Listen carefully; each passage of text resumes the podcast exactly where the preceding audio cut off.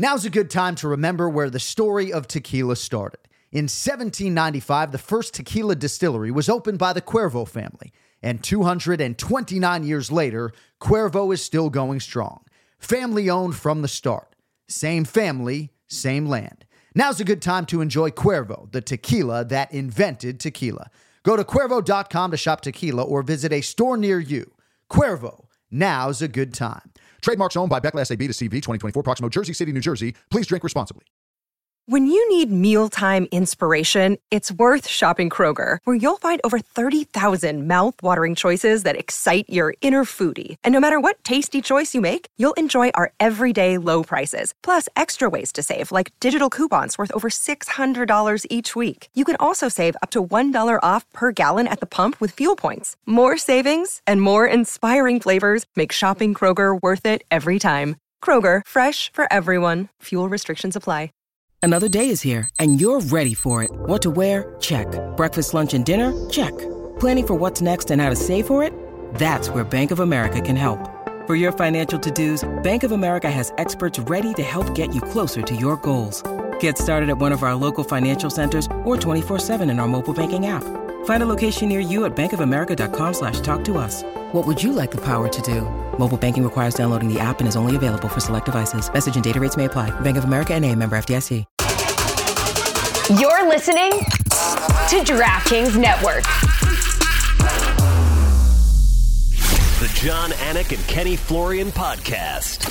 Jon Anik and Kenny Florian. I f***ing love them. I can't get enough of them. Let's hear that Boston next. Big jab there from Duffy and Frank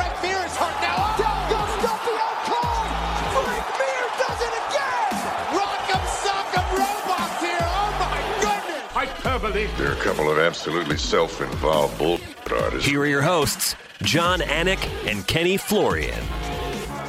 That's some bang. Few things in life like a pay per view recap week. Am I wrong? All the pleasure on this side of the microphone. Monday, June twelfth, 2023. It is episode 415 of the Anik and Florian podcast presented by DraftKings on the DraftKings Network, DraftKings YouTube channel, and wherever in the world you ingest your podcast. Thank you so much for being with us. Man, do we have a lot to get to today. My man Ken Flo back from the ATL. I'm back from Vancouver after an unnecessarily long travel Sunday. It is Monday morning, right? I'm invading my twin brother's house at like 8:30 this morning to prep the podcast. They all got to be thinking like, can we get this lunatic out of our square footage, please? How you doing on sleep, dude? That's a long. That's a long flight. Not great. Just riding this Amanda Nunes high, though. You know, just riding this Lioness high. So PFL was also in action. Of course, we'll get into Jesus Pinedo's huge upset of Brendan Loughnane. So Impa Kasanganay came and uh, trained at the house after a win. Is that what happened? Well, no, he, he came by. He came by. We, you know, we talked about fights and stuff, but uh, you know, there was the UFC pay per view. So he was in town. We were talking. I said, "Hey, if you want to come by, watch the fights." He's like, "Yeah, actually, I do want to watch the fight." So he he came by and uh, we watched some fights. It was great. Uh, Impa loves you, by the way. He's he's a big fan, and um, he, he's such a good dude, man. It was it was great to see him also advance to the playoffs. You know, it, he was Yeah. on the Challenger Series. He's had three fights in under four months, dude Yeah. like it's crazy and uh and all wins so And we're going to get into uh, everything that was UFC 289. But when you are, as Impa Kasanganay was, on the wrong end of what I believe is the most spectacular knockout in UFC history by Joaquin Buckley, there's a rebuild that happens. And for better or for worse, it's not happening in the UFC. And perhaps rebuild is the wrong verb because he's a really good fighter. And now I think capable of really gaining financially in this PFL format. He has huge hands. We did talk on the UFC telecast during the Dan Ige fight, Kenny, about fighter hand size. And I'm bringing it up now because we're talking about IMPA, and it's always something that I look for in these fighter meetings. You don't have small hands, you actually have pretty big hands. Dan Ige has absolutely massive hands. Charles Oliveira, huge hands. Platinum Mike Perry, massive hands. And I know power can be the byproduct of a lot of different things. It can come naturally. You can train for it. It can be technique. It can be speed. It can be angles, all sorts of things. But doesn't hurt to have mitts like Impa Kasanganay, and he'll break your hand when he shakes it. Yeah, dude, absolutely. He, he's he's a monster. He's extremely strong. But yeah, man, you know, it's it's like having a kettlebell at the end of that arm that's swinging, right? It's at the very end of the lever. So when you're talking about something that's loose, it's hitting like a ball and chain. And if that ball is a little bit heavier than someone else's, Yeah. uh, someone else's hand, right? It's uh, it's going to have an impact. I, I do believe there's something to that uh, as far as knockout power, man. No question. All right. Well, it was a busy week. I started the week in our native Boston, Massachusetts, filming a new commercial for DraftKings and had a great time with my DraftKings family. And I just have to say, living in South Florida, which is sort of culturally vacant in a lot of respects, to go back to Boston at my now advanced age, couple weeks shy of my 45th birthday, it crystallized a lot of things for me that maybe wouldn't have been crystallized had I gone back there regularly in my early 30s. Now, with this DraftKings relationship, I find myself back in the bean more often than not once a year. And I know you're in Charlotte. It's a great city. I might move there, but it just feels like I should be raising my kids in New England and Massachusetts. It's like, what am I doing raising Floridians? It just doesn't feel like it makes the right sense. it's awesome, especially right now. I mean, the weather in Boston, you go back, you're like, man, this is what it's all about. Boston in the spring, the summer, and even the fall is just so great. Everyone's out and about, everyone's kind of walking by the Charles River and all that stuff. It's just such a cool vibe. The snow, though, John, that's the thing that kind of keeps me away. It's the shoveling of the snow, the driving in the snow. Yeah. But other than that, I mean, there's nothing better than Boston. I No, I have said repeatedly I should take my kids to Boston, not in the summer, have them stay at the Boston Harbor Hotel, go in the winter, in the dead of winter, and see how they like it Right. then. No, I mean, that is the reality, right? I mean, the number one reason I'm in South Florida is my mother, and a close second is the weather. I don't know, man. I hope the uh, the local F- Floridians that I see around aren't going to be too upset with me. But uh, it just was great to be in two culturally rich and diverse cities like Boston and Vancouver back to back. It just kind of opened my mind up a little bit. Uh, it wasn't the mushrooms; it was just the uh, culturally diverse cities that opened up my mind. All right, so a lot to get into today. Of course, we are going to begin with UFC 289. We could certainly lead the dance with Charles Oliveira, and I don't even know how to not cuss every other word when I talk about Charles Oliveira, one of the greatest fighters of all time, one of the greatest lightweights of all time. Probably my favorite fighter, if I can even say that on an open microphone. But let us lead with the retiring, unquestioned women's greatest of all time, Amanda Nunes gets past Irene Aldana by unanimous decision, 50 to 44 times two. Dissenting judge had at 50 to 43. And Amanda Nunes brought her best, Kenny. Despite some of the misinformation that was out there, you know, I told this audience I spent two and a half hours at the Lioness studio the week before the fight, and she was, I think, misleading me in a lot of respects when it comes to her retirement. She approached this fight as if it would be her last, and she had all the motivation that you would expect. And just a vintage, I thought, Amanda Nunes performance in dominating a pretty lackluster at times Irene Aldana. No question. I, I think there's two motivating factors, right? There's the fact that Aldana was a legitimate threat to her. She's got a cracking right hand when she's throwing it. She has a good, educated jab when she's throwing it. She's dangerous on the ground as well. She's going to fight for every single position. She's not going to go away easily, and she's certainly not going to give up. And the fact that you oh, you know you have that backdrop that this was going to be her last fight in her head, she was going to retire after this fight. I mean, there was a lot there. And because of that, we saw, in my opinion, one of the sharpest performances from Amanda Nunes because of it. She was on point from the get go. Her timing was phenomenal. She was loose the whole time. She kept a pace that was manageable for 25 minutes, and it was a uh, furious pace at that. She was she was landing hard shots. She was mixing in takedowns. She was landing good ground and pound. She was getting good position. I could go on and on and on, but when you're talking about a retirement fight and how you want to look and how you want to present yourself and and how you want you know that lasting image uh, for people to kind of look at it and for yourself as well. I thought it was about as perfect as it gets. Um, just phenomenal stuff from Amanda Nunes, who has been not only you know, one of the most impressive fighters in UFC history, but also one of the sweetest people outside of the cage. So I, I, was super happy for her. That's how you do it, folks. That's how you say goodbye to the sport. And uh, I mean, just finished with a bang. So that was super cool.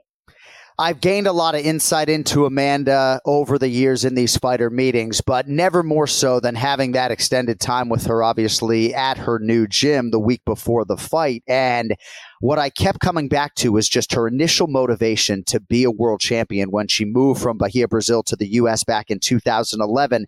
And she was sort of in a soft way comparing it to motherhood and how motivating that is and how much she loves being a mother. But she couldn't even think about motherhood until she had checked the box beat Miesha Tate, become a UFC world champion. Just a total obsession for her. And it's interesting to harken back to some of her early career losses against somebody like Alexis Davis. And people ever wondered if she would actually be able to have a great cardiovascular base and a style that could extend over 25 minutes. She's incredible. And I think for you, what you would probably appreciate most, other than the vast skill set, is just she's a master strategist. And I don't know if it was Dean Thomas who said it, but even using her wrestling as a mechanism by which to like get a rest in a fight like this, right? Didn't even get credited with getting Aldana down the first two times. Like they didn't even give her a takedown. She didn't want it. Just, I'm going to dump you down and take a fucking breather and then right. get back to outstriking you. She's incredible.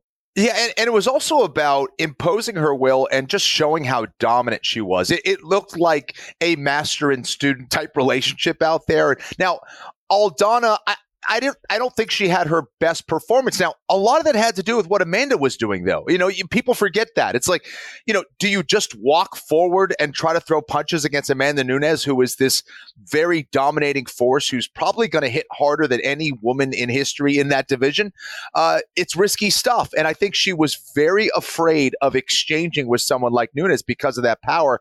I also think the speed factor uh, yeah. was there, and and also you know you have a legend in front of you you know th- that could that could uh, freeze up any competitor out there. So i wonder what those factors exactly were for irina aldana but she just wasn't as busy as she needed to be and she happened to face an amanda nunes that was extremely motivated and very very sharp I would stop short of calling it Irene Aldana's worst performance, but I certainly expected more. And I guess I would throw it back to you in terms of the risk mitigation down the stretch. And Francisco Grasso still might be my coach of the year when all is said and done at the end of 2023.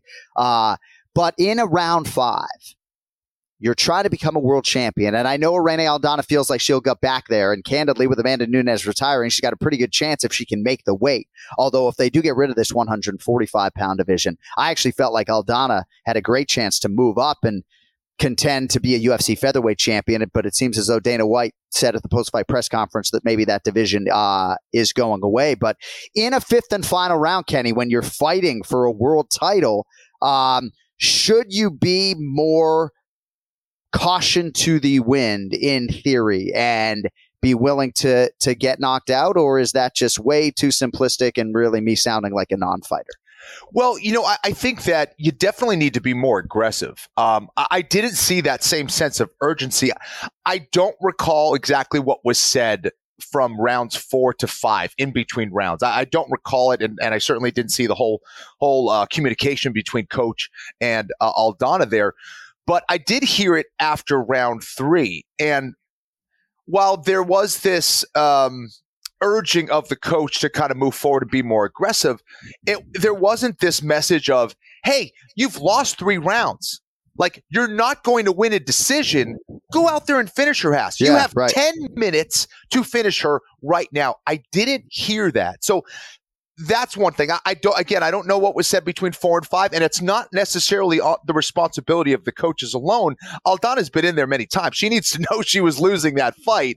So I definitely think that she should have been way more aggressive and winging harder shots, moving yeah. forward, looking for knees to counter those takedowns. Something big, and I I just wasn't seeing those attempts at whether it was, you know, some kind of submission attempt or some kind of, you know, flying knee or something that showed that she was trying to finish her. It was, right. it was almost, it almost looked like she was trying to win the round. And it's like, the, the fight's over. You've lost the first three. Like, do something more. And uh, I just didn't see that out, out of Aldana, unfortunately. I mean, she was shelled up all night, and the biggest shot she landed was in round one. And you felt like maybe yeah. that would give her some confidence going forward to take a few more risks. Mm-hmm. Ultimately, you got to credit Amanda Nunes. And when you look at the numbers, even though we don't always lean too far into them, this was just total domination. And I, I agree with you. I think one of the better performances of this otherworldly career for Amanda Nunes. So 12 consecutive title fights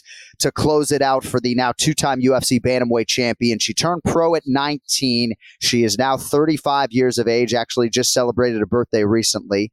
And it remains to be seen as to whether or not she is really done. I believe she is really done.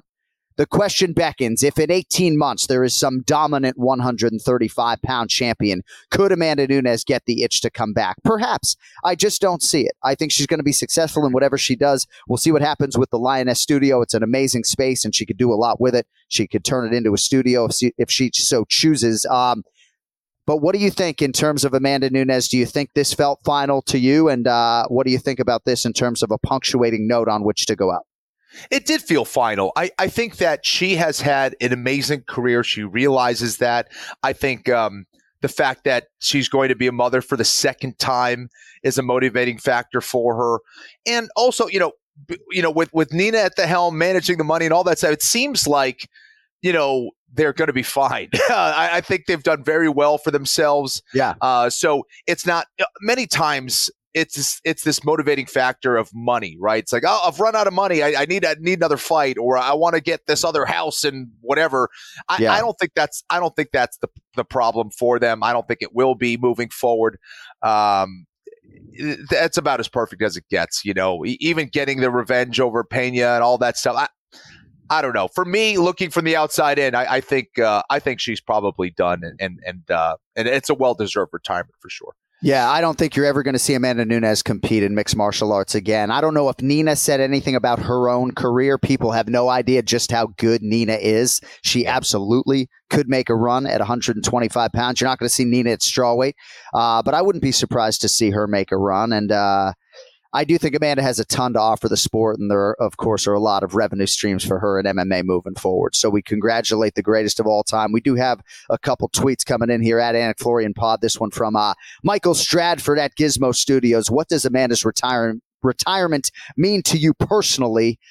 So it makes me feel very old, right? That Amanda Nunes is now done, right? It makes me recognize how long that I've sort of been at this. It means a whole lot to me because she is a friend. We're local to South Florida. Way back in the day, my daughters got to voice something on Amanda's behalf alongside Marquita Cormier, DC's daughter, as you may recall. And that sort of linked our families a little bit. Amanda has signed some stuff for them. And, um, you know, for me to have that embrace with Amanda after she won that fight, almost like trumps that whole Leon Edwards business for me is like the most special thing that that's happened to me in my career, man. Because ultimately, at the end of the day, and I shared this with the the audience here, not in a self serving way. Uh, but you know, all I'm really trying to do, Kenny, is like humanize these athletes and do right by these athletes and make sure that the soundtrack of their professional lives is something that they and their families are proud of.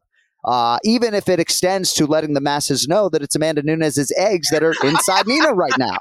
So for her to sort of acknowledge that with just a kiss on my forehead at the end of her goat career uh, is just very special to me. So I'm very happy for Amanda, and uh, I can't wait to get hammered with those ladies several times here in South Florida as they, you know, vault off into retirement. So Dude, that, that was such a cool moment, man. Uh, and, and you do such a masterful job of weaving in the stories in and out and giving the people all the right information that they need. Uh, and I, I loved it. That that that was one of the best moments that I've seen you uh, a, a part of. You know, the first person she goes over, hugs and kisses was John Oh. Anik, and it was it was cool, man. Again.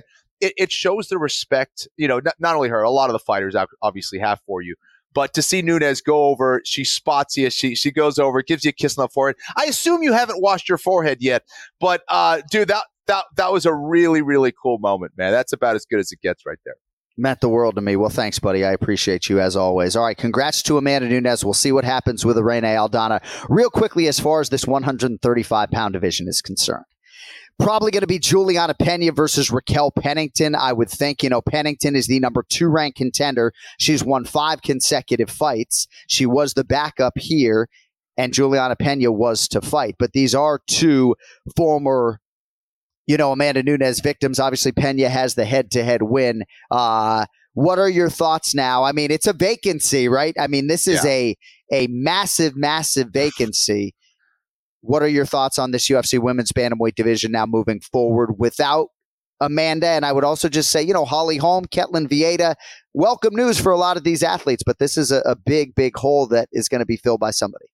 Listen, no, no disrespect to anybody in that division, but if we're being honest, it's Amanda Nunes and then everybody else. That that's how good she is. That's how good she was. I think there's some great fights. There's some really exciting fights, but we're talking about the pinnacle of mixed martial arts skill. Amanda Nunes is in a class all by herself. So uh, I, I, think that division, we're, we're, going to feel that. The fans are going to feel that to a, uh, to a certain extent. But it does open up the door for, you know, other uh, fighters to emerge, of course, right? Or maybe you know someone like uh, Shevchenko to go up or whatever. You know, so it, it's very interesting in that regard that now it's uh, open territory, open season for someone to emerge and, and, try to fill that gap. No easy task, of course, with Amanda Nunes, greatest of all time, there. But um, you know, I, I think there's a lot of exciting fights. One of them uh, is that Pennington Pena fight. I, I, think that would be an absolute banger. Those are two girls that love to move forward. It would be a great down. Fight. And uh, yeah, I don't see any of them trying to give up an inch there. So uh, th- that's interesting. But Nunes, I mean, uh, uh you don't get a, um, an Amanda Nunes uh, very often. So. Yeah. And I don't believe Pennington Pena has happened prior. A lot of these 35ers have fought each other. Holly Holm's got mm-hmm. experience and wins against most of these ladies. Last thing I had before we get to Charles do Bronx Oliveira. And I can assure you, if I ever grow my hair out, even a couple inches, we're dyeing it blonde or bleaching it like Charles do Bronx Oliveira. But the last thing I had for you, and it's sort of a, a g- general conversation that you can lend your experience to. This whole notion of the moment being too big for an athlete. I did not expect this moment to be too big for Irene Aldana. And Dean Thomas, whom I spent some time with at the airport, sort of suggested when he sees a fighter warming up and they perpetually are like getting unbalanced and they're having a hard time staying balanced mm. as they're warming up, he worries that maybe nerves are an issue. I didn't like the way she looked when she hit the tunnel. Now, one thing I did not expect was this moment to be too big for Irene Aldana. And perhaps that was wrong of me, and perhaps you don't think it was too big for her, right? But I often reference when she fought Larissa Pacheco 10 years ago, going into the belly of the beast, fighting in Belém, Brazil, in a jungle fight title fight when you're like four and one, right? 10 years later, 11 years later, I feel like with this wealth of experience that she would be ready to go. And I just thought she was wide eyed you know, she's fought Holly Holmes. She's been in a lot of big settings. She's main evented for the UFC. Anything, you know, whatever people want to say about your championship losses to BJ Penn and Jose Aldo, I don't believe that the moment was too big for you. Yeah. Uh, what do you have for me on that? Uh, th- that's a big point, man. And I think that uh, there's been moments like in the Diego Sanchez fight, the finale The Ultimate Fighter, where the moment was too big for me. It was very overwhelming. Even in some of the wins after that, I was still getting my feet wet uh, and getting used to being uh, in, in the octagon. And I think a championship fight is also extremely different. Uh, the whole buildup on fight week, answering all the questions, you start to build this thing up bigger than it is. You know, certain things that coaches may say, certain things leading up to the fight, certain things on fight night that make it a bigger deal. The reality is it's still just a fight but this is the biggest fight of your life. And how you manage that in your head is super important. And to me, that could very well have been the case for Irene Aldana, um, where she's in this moment and she just can't quite pull the trigger and she was hesitant. She actually sees Amanda Nunes in front of her moving around trying to hit her. She gets off to a poor start and then things just start to snowball from there it's easy for that to happen to a fighter. I, what I do think, though, is she's going to learn a ton from this. If you're investigating yourself and trying to figure out what the hell happened and how do I allow myself to go out there and perform at my best when I need it, uh, I think we're going to see a better Aldana because of it. I would not be surprised if she gets back to that championship uh, spot and we see a much much better performance because of it. So, yeah, I mean, th- there's a lot of factors at play, John getting UFC jitters, whether it's your first fight or a championship fight, is a very real thing. There's a lot on the line, man. These, fighters are dealing with a lot. It's a big moment. There's someone in front of you that's trying to hurt you. We cannot forget that. And the other thing that Dean Thomas said, and he is always sage, the weight cut, right? She has not made 135 pounds tons and tons of times over. And she canceled our fighter meeting because she was already amidst her weight cut. There were rumblings that she was throwing up on Friday morning. She was the first fighter to hit the scale. She made 35.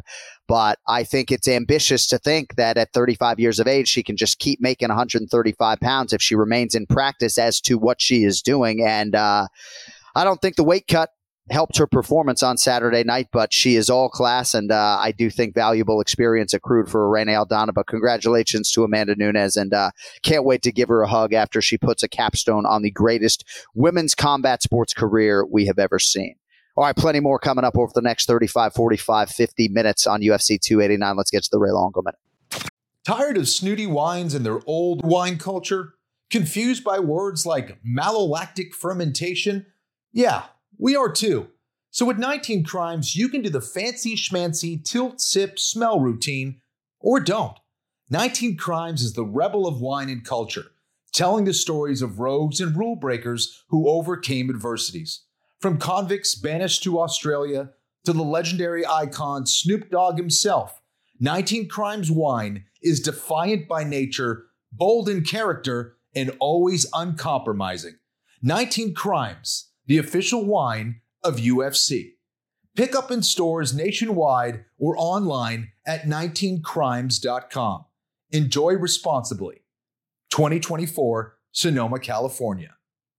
It's now time for the Ray Longo Minute. I want you to punch a hole in his fucking chest. That's what I want. The Ray Longo Minute. Starring Ray Longo. The Jon Anik and Kenny Florian podcast. Oh yeah, he's up. Oh man, this is like uh, four thirty in the morning to you guys. so it is 10:31 a.m. Eastern as we lay down the Anik and Florian podcast live to tape here on a Monday. Earliest call time we have asked of Raymond in the 415 episode history of the show. So I softly was hoping we could get you at this time because some of us have some conflicts later in the day. These pay-per-view recaps are huge shows for us. Thank you for waking up early, Oh, my man. How pathetic is that? That this is early for me. Seriously, you can be honest. Kenny, how pathetic? I'm not even joking. How pathetic is that? Hey, you're a busy man. You need your rest. You need to recover. A hundred percent. There you Yeah. go. There you go. I like it. How we doing? John got a big kiss on the head. National ah. TV. Oh. Uh. That's, I mean, I honestly feel like I can retire now, right? Like, I don't ever think that I'll feel more fulfilled professionally, right? Honestly, right? I mean, all I'm really trying to do is uh, do right by these athletes. You know what I mean? And so to have her respect, you know, Conor McGregor once did an interview with Megan Olivi and he said I was a huge asset to the company, you know, and it's just like things like that is what you live for, you know, and however self serving it is for me to talk about it on the show, you know, so be it. Nah. But thank you. No, but let me tell you something. Conor McGregor is 100% right. I was looking to joke around about it, but now that we're going down serious. No, let's joke there's about it. No question. about it. I, was just- I- I was going to say, just whatever you do, don't get anything else tattooed on your body because of that. But uh, It's so no, funny Con- because I was- Conor McGregor is 100% right. Huge asset. I hope everybody realizes that too. No question. Why couldn't I get like a Brazilian flag tattoo though, or something? You should get the like the Brazilian flag lips right here on the forehead. That'd be that'd be good. That'd be- Dude, that is no, Hey, yeah, we could do it. dude, Just have her like kiss on a piece of paper. Just have someone tatted on your head. yeah. But I have thought in the past, we did a tattoo bet actually on the Anik and Florian podcast back in 2015 that if Bethe Correia beat Ronda Rousey, I was getting the Brazilian flag tattooed on me, and Bethe Correia did not get it done that night. But Did we Yeah, really no go from. Amanda Nunes to Betchko? we did. We did. We did.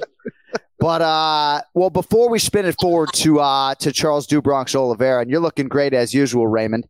Oh, Hey, your you. hair's your hair's behaving better than ever. But what do you have for us on Amanda Nunes? I mean, what a what a tremendous performance on which to go out.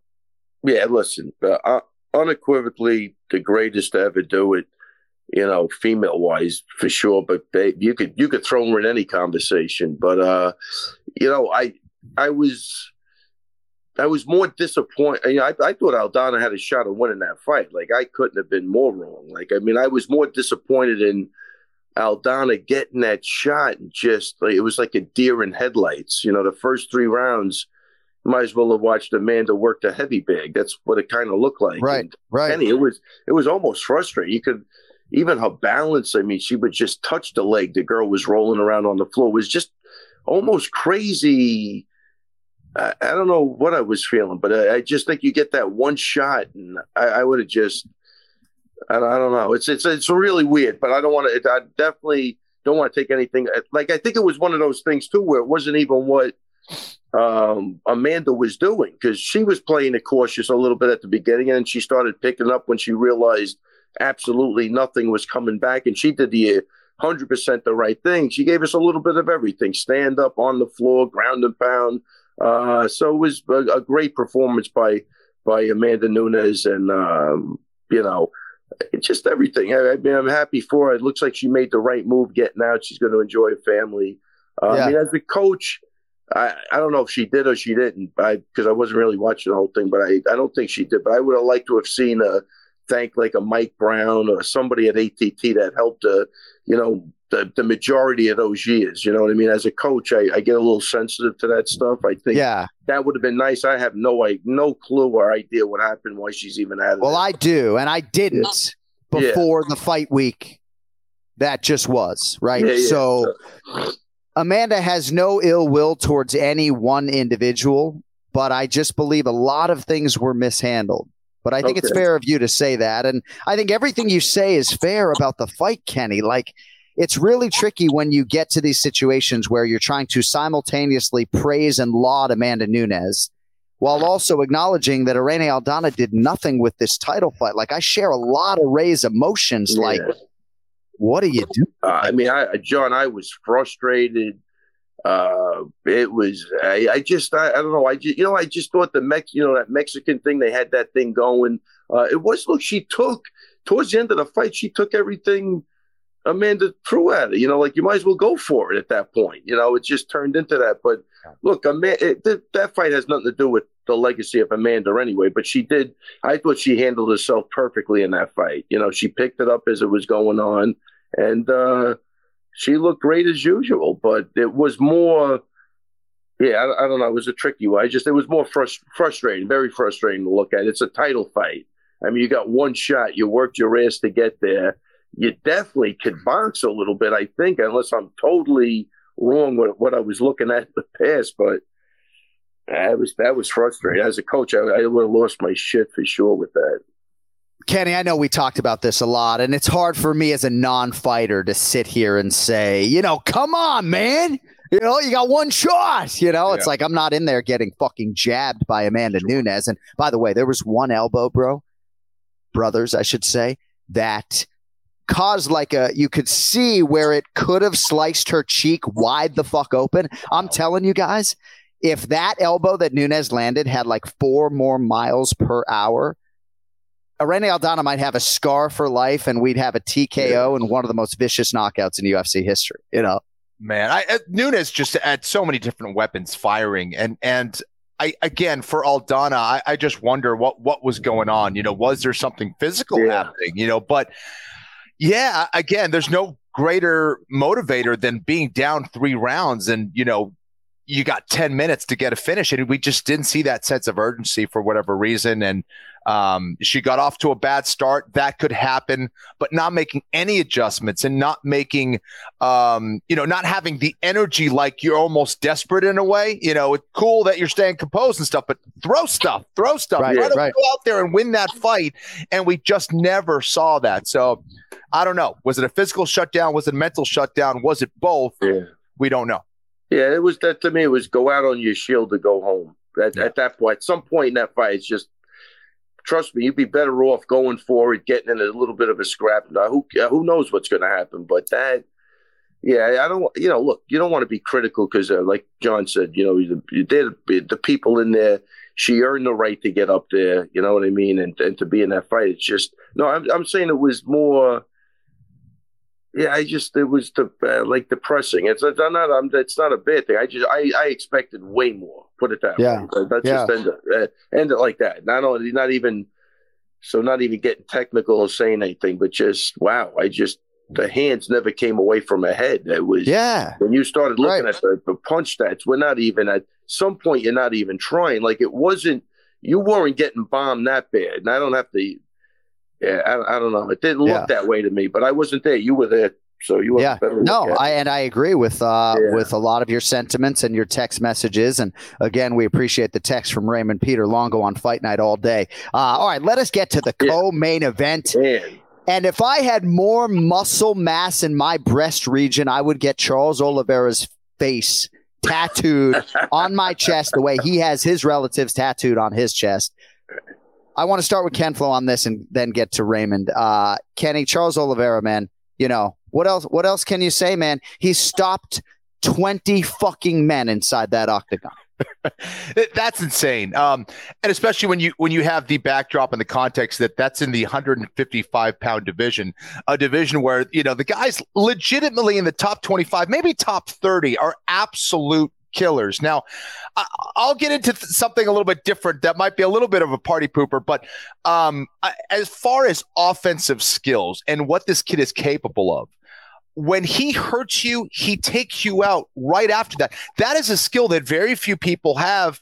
Uh, and he can do it in a variety of ways, whether it's with some crazy, beautiful submission or some nasty knockout, knees, elbows, uh, fists. It doesn't matter. He's an offensive marvel. And, um, it, it, it's so pretty to see him work when he's moving forward and he's in a groove, dude. There's very few people that are able to stop that. And um, this was a performance that was much needed for him. He obviously wants that shot against Makhachev again. I think he deserves it. Uh, and I thought it was just a fantastic performance. He was in some trouble there for a little bit against Beneil Dariush. Dariush wasn't really able to take advantage of it, but uh, anyway, I'll I'll give my thoughts on on kind of both those guys a little bit later. But uh, again, uh, Oliveira offensively is one of the most impressive fighters that I have seen in the UFC, no question. Yeah, I look, I agree with Kenny too. Killer instinct off the charts. When he gets you hurt, he's a finisher. Period. That's it. And like again, I think Kenny brings up a good word. When he's in the groove, when he's in his rhythm, he is a he's a beast, man. I think sometimes I think what gets overshadowed maybe is because he's got so many ways to get you out of there. Like you know, like you know, Gaethje, you know, he's coming. He's swinging for the fences. He's trying to chop your leg down.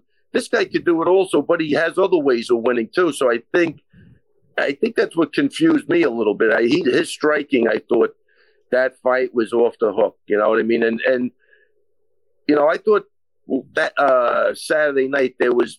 I don't know. I really felt like there was going to be two upsets. Not that that would have been an upset because uh, Dariush was the. Uh, I think he was the favorite by the end, but. Uh, Man, you and you could see Dariush. He did have a way to victory. It looked like he could survive on the ground. If he could have taken him down and stayed on top, he probably could have played it safe. He he looked good down there, but that but when that fight got back to its feet, that other guy was just like a Terminator, man. I tell you, Yeah. very very super impressive. We got to get rid of that fucking crackle, man. Snap, crackle, pop. It's like cereal right now. That sounds awful. But yes, Beneil Dariush, there's a lot of angles, of course, on his side of things in this matchup. Oh my God, man. I can't even take it. Like, I'm not even ignoring it anymore. Yeah, Somebody just- typing that is fucking brutal. I can't even do the show like that. I'm not even playing. I playing. just heard. I just heard it now. Oh my goodness. Oh my goodness. I'm not even messing around. I know producers don't like when you mention stuff like this, but I'm not going to just continue to do the show like this. Oh my God. We can stop the fuck down. No, maybe it just stopped. All right, let's continue. So there are plenty of Dariush angles on all of this. You see, see, I do have a dark side. You see it come out when we have technical issues. That sounds beautiful right now.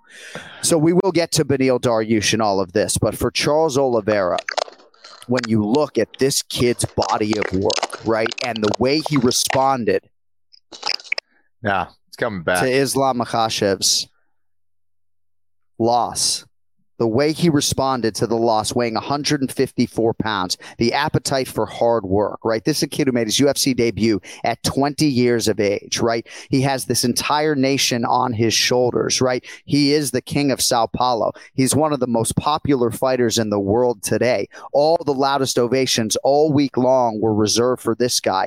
He is a bona fide UFC superstar with arguably the greatest resume of any fighter of all time. I'm not saying it's my argument, but you can certainly make it. You know, you add a Beneil Dariush scalp to this resume after Benny Dariush reels off eight consecutive wins and you go beat him like this. I don't know what else to say, man. You know, first ballot, Kenny doesn't even begin to describe his legacy. Oh, he's gonna he's gonna get that for sure. Um, and and this is where Kenny the party pooper comes in. Yeah, do I, it. I think that I, I think that both guys when they fight, and, and let's let's go to Beneil's uh, eight fight win streak. That is insane. Okay, doing that in the UFC is is no freaking joke. However, he is a guy that has flirted with disaster. Um, in that even in his wins, it's like he almost loses and going against a guy like Charles Oliveira, who's so offensively minded, uh, offensive minded, he's going to catch you at some point. And, and and I think Charles Oliveira defensively, we've seen him struggle at times. We've seen him knocked out against, knocked down against Gaethje. We've seen him get dropped against Islam and some other fights where he comes back and you know able to rally back. Uh, so I, I think that when you're talking about uh, offense, killer instinct, most finishes in UFC history yeah, he's one of the greatest to ever do it. Is he the greatest lightweight of all time? I don't know because I'm thinking about like let's say Khabib. If we're thinking about Khabib Nurmagomedov, for example, I I don't remember a time where he's been dropped. I don't remember a time where like, oh my gosh, is he going to make it out of this round? I, I do remember those moments for Charles Oliveira on maybe more than five occasions. So that's the only thing that's kind of preventing me from you know going there and, and kind of hoisting him up as as the greatest but uh, he is a guy that is so exciting to watch the reason everyone's given him this big pop and why everyone wants to see him fight is because all right, unlike Khabib, he's extremely exciting. He's going out there to get in your face and finish you any way he can. That's what that's what uh, creates a superstar. Okay, yeah. whether he has the belt or not, and that's what separates Charles Oliveira from someone else. You know, is yeah. he technically perfect? No, uh, you know, things that needs to show up. Uh, but as far as you know, looking at a guy paying money to see someone fight, it's right. Charles Oliveira. That's why he's a huge star. That's why he goes out there and gets finishes, and um, that's why I think the UFC should put him as, as the next guy to to go in there against Makhachev. Ray, any chance you can grab some headphones? We actually have you muted right now. I don't know if you have any headphones around, but I'm being told the crackling is uh, is because uh, we need some headphones. But if you don't have headphones, then we will take any version of you that we can. Well, let me go grab. All right, Ray's gonna go grab some oh, headphones. Wait, how, it sound right Sounds now? like fucking trash. oh wow! I love you though. Now it's, uh, Florian podcast poll question. Can you mute him for me? Thank you. Hey, DraftKings Network, don't fire us after this week. Anik and Florian podcast poll question: Who do you believe is the greatest lightweight in UFC history? No wrong answers. Question is open to interpretation and these are my words. I'd argue no one is more accomplished than Charles Oliveira, but is he your lightweight goat? Still plenty of time to vote. Khabib Nurmagomedov getting 47.7% of the vote. Charles Oliveira 41.5% of the vote. BJ Penn 10.4% of the vote. Now, Kenny, I don't really know that there's any other name you could inject into the conversation. You know, Islam Makhachev was the fourth choice, but nobody's really going to acknowledge him over Khabib in that conversation right now. Yeah. Charles Oliveira can lay claim to having finished a lot of the guys that are also on Khabib Nurmagomedov's championship resume. 29 0 will always be hard to argue with. Khabib Nurmagomedov's domination juxtaposed against, I don't know, maybe double digit UFC losses even for Charles Oliveira, right? Like there are weird points of comparison when it comes to Charles Oliveira and Khabib Nurmagomedov. But no lightweight fighter has accomplished more than Charles Oliveira inside that octagon and the longevity component of what he has done. He's had so many different phases to his career. I just feel like when you add this win to everything that he has already done, given that every sharp mind out there seemingly was backing Beneil Dariush. I just think this is a huge, huge singular win and a win that Khabib doesn't have. Yeah, I, I agree. And and again, I I don't want to say it's irrelevant almost, but at the end of the day, when someone is looking to buy a, a UFC ticket and it's let's say between a Khabib Nurmagomedov or a Charles Oliveira, um, people are going to pick Charles Oliveira all day, you know, uh, it just because of that style. And you know, shit is going to go down when he goes in there to compete. I, I mean, he's, he, it's so impressive to see him go out there, pick his opponents apart, and when he has you hurt, he finishes you. Period. You can't say that about any other guy, uh, you know, besides really Charles Oliveira. And he's doing it at an extremely high level, and he's been doing this for an extremely long time. It's it's so fun to watch, man. It, it really is. He, he's an absolute dynamo. And one of the most amazing statistics in MMA history is that Conor McGregor's weight class, that in theory would have been the best one for him to fight in long term, 155 pounds, Conor has one lightweight win. And it's over Eddie Alvarez for the title. And yes, that made him the double champion. And you can argue that as the most significant singular win in UFC lightweight history because of it. But absolutely remarkable that Conor McGregor only has one lightweight win in his entire career. And that's why, of course, he's not anywhere near this conversation as great as I think he could have been competing consistently at 155 pounds. I mentioned all the sharps on Beneil Dariush, right? Beneil Dariush was the favorite all week. It seemed as though maybe like right at close, there was a big Charles Oliveira bet because my brother seemed to see Charles Oliveira minus 125 when at times on fight day, Charles was plus 130. Mm. But, you know, Chael Sonnen suggested Charles Oliveira wouldn't win a round. There were a lot of people that went all in on Beneil Dariush. You had a perfect UFC 289. The only fight you didn't hit was this one. Um, so, what were your thoughts on, on Beneil Dariush's performance and everything that this fight week held for uh, for Benny Dariush? Thank you for asking. I, I wanted to get into that. I thought Beneil got into some great positions. Right? I mean, he was able to get on top, and to me man, I, I you know I want to be respectful of Beneil, but the, to, he wasn't adjusting. I, I saw not the best MMA IQ out there in that he kept trying to throw the biggest shots from very far away. And Charles Oliveira is just too damn slick, man. You're on top and you're you're trying to wing these huge shots, and Oliveira was avoiding all of them as opposed to kind of calming down, mix up your strikes. You know, similar to just trying to go for overhand rights on the feet. How about a jab here and there? What, well, how about you know some some small shots, some body shots, something to mix things up that Oliveira had to adjust with? And I felt like he almost got a little bit too emotional and just started scrapping as opposed to trying to pick him apart and and and just land shots on his jaw. And uh, Benny's an excellent grappler, he really is, and he's got power. But I think he got he got himself a little bit too emotional when he got that top position. You know, similar to Irene Aldana different people are going to react in these big moments in different ways. Yeah. And I think after this one, Benny's going to look back at that and go, man, I should have settled down. I should have looked for smarter shots out there instead of trying to take his head off. He should have been a little bit more methodical and way more calculated uh, when he had that top position in, inside Oliveira's guard. So Beneil Dariush had a lot of interesting things to say in our fighter meeting. He said Charles Oliveira is still a mystery to me. And then he also had a quote that he said, The hardest thing for me is discipline mid fight, that he loves an ugly fight. But yeah, I agree, Kenny. Like, seemingly his strong fight IQ and his instincts were not there on the night that he most needed them to be there. And it was interesting just seeing the way he approached this fight week and uh, you know i think we all do it differently. He's got his kids like in the room with him and i don't yeah, know that yeah, that yeah. unleashes your most primal state. Um, i do think maybe there was part of this fight week that Beneil Dariush would go back and redo. Ray what do you have for us on the Dariush side if anything?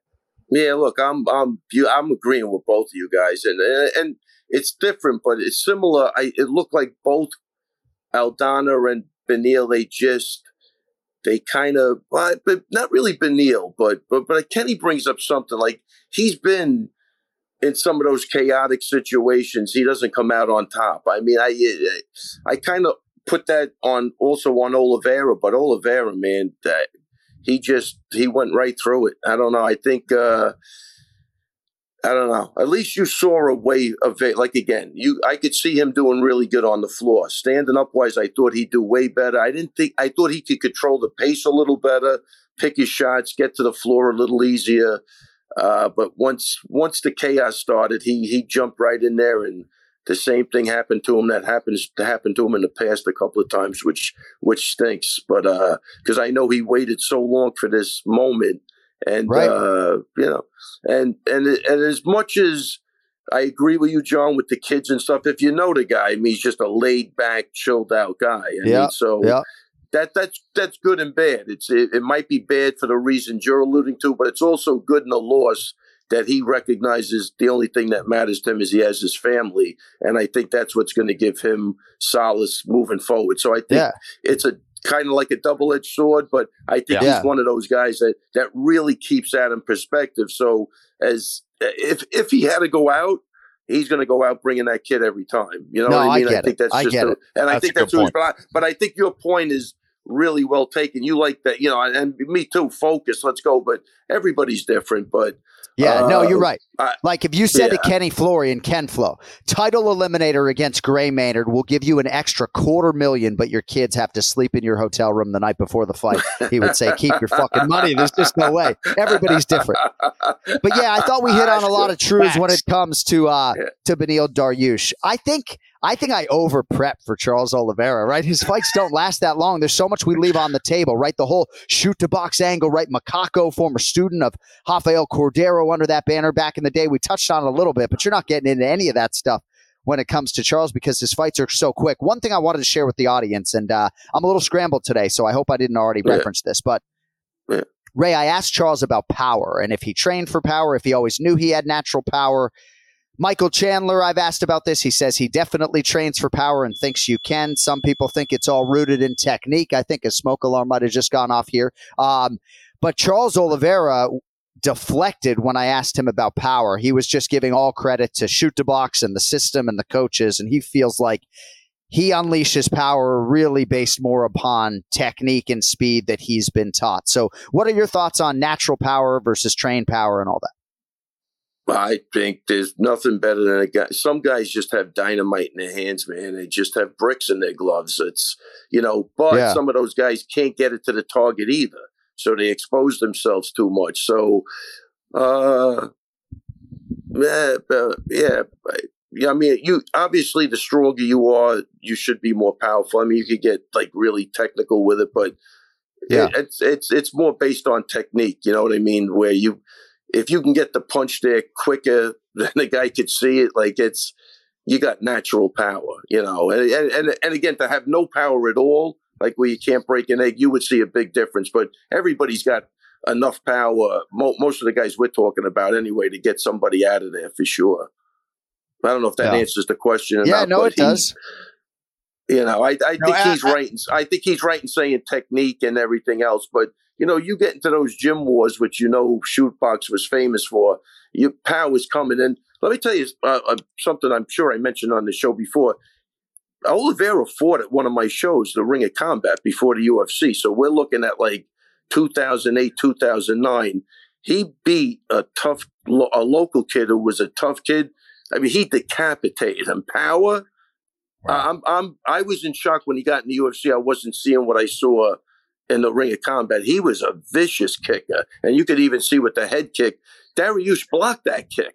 You know what I mean? But It went right know, through. Yeah. yeah, right. I think it was the speed of which you got up there. You get caught off guard. There's a lot of things that go into power. I don't want to sit here and go through that all day, but um, but his his uh, he was. I mean, he was powerful back in the day. Like, I, that's like a- again, I'm telling you right now, he he has natural power, especially you know for a lankier guy like that. Uh, he he's definitely has power, and he's obviously he's proven it. And I mean, look at it. Look at his record. Look at the guys he's beat. You know. Yeah.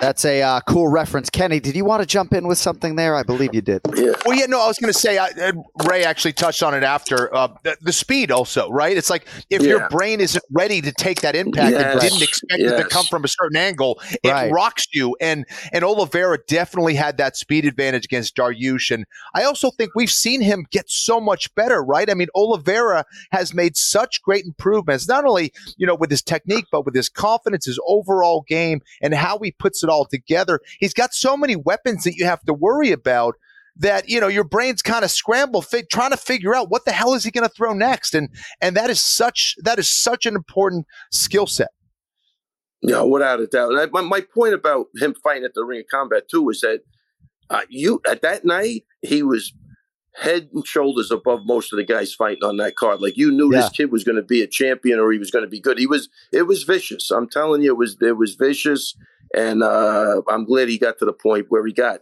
I mean, look, one. The only criticism, if I had a criticism, I, I I don't see anything out of that performance that makes me think the Islam fight would go different. I don't know if that's just me. I just think that matchup he could beat every. and Now I'm convinced everybody he's going to beat. He just might be stuck in that category where he can't get he can't beat the champ because I think that matchup is just a bad matchup for him. Yeah, see, I think he can beat Islam. I think that betting line for that potential rematch in October is completely out of whack. I'm seeing Charles at like plus 360. I guess we'll see, you know, but um, I just feel like everything that he has done since that loss in terms of the Yeah. camp and the statement at 154 Yeah. pounds and even the conviction and confidence that comes with this result, I guess we'll see, you know, but uh, yeah, I, I, I And- think he yeah. deserves it, John. I, there's no question do about it. I, just- Without it, I yeah. agree with Ray though on because Yeah. Islam doesn't throw himself out of position. Islam doesn't take major risks. There's no like Yeah, holes in his game where you're like, 100%. oh, Charles could expose this or that. That, that he just the, the dude doesn't make mistakes. That's that's the problem Yeah, with Islam yeah. Makhachev. So that's what makes it tough in a rematch. So I agree with Ray there. But um, Yeah. as far as you know, someone who's gonna move, who's gonna move forward and try to finish the fight, like that's how you beat Islam Makhachev. You don't go out there and try to decision him or outpoint him. You need someone with a skill set like a Charles Oliveira who's at least gonna try to go for the finish. That's his best bet of kind of creating that chaos. And I don't think there's anyone else uh, that can do it like Oliveira in that regard. So uh, that's kind of why I want to see it. But uh, you know, so I, I, but I do agree with Ray at the same time. Yeah, and right I'm- now on I'm- DraftKings and- Sportsbook, Islam Makhachev minus 300, Charles Oliveira plus 250. Go ahead, Ray. Yeah, crazy. I mean, but I, I'm agreeing too with you guys. He 100% deserves that shot. Like that's the tricky part. You can't deny him the shot because he looked that good and he is that good. But Yeah. sometimes, you know, styles make fights, and I just that strong wrestling base seems to be Oliveira's weak spot. Like again, when that guy gets on top, he's not making mistakes, like Kenny said. And he's that's where the problem is. So it's either you can get him out standing, or you're gonna have trouble with him. You know, and I mean, look at look how well he got knocked down and then submitted. So that always say that could happen. But he just, I thought that was a dominant win for Islam, and you know, we kind of know Oliveira could do now what he did to uh, Beneil to.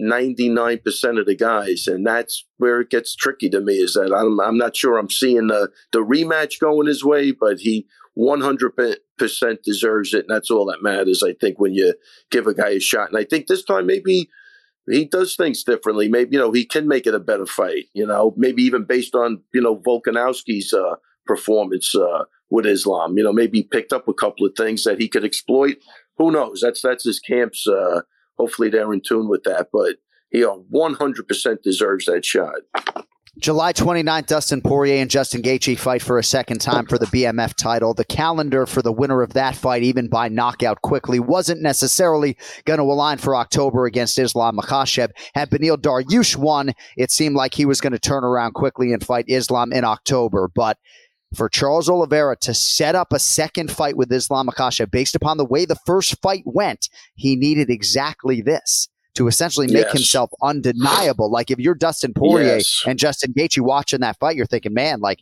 how do you deny Charles right now? And Volkanovski could factor into this equation as well. Huge fight for him against Yair Rodriguez, but there's definitely a groundswell of support for a second meeting between those two guys as well.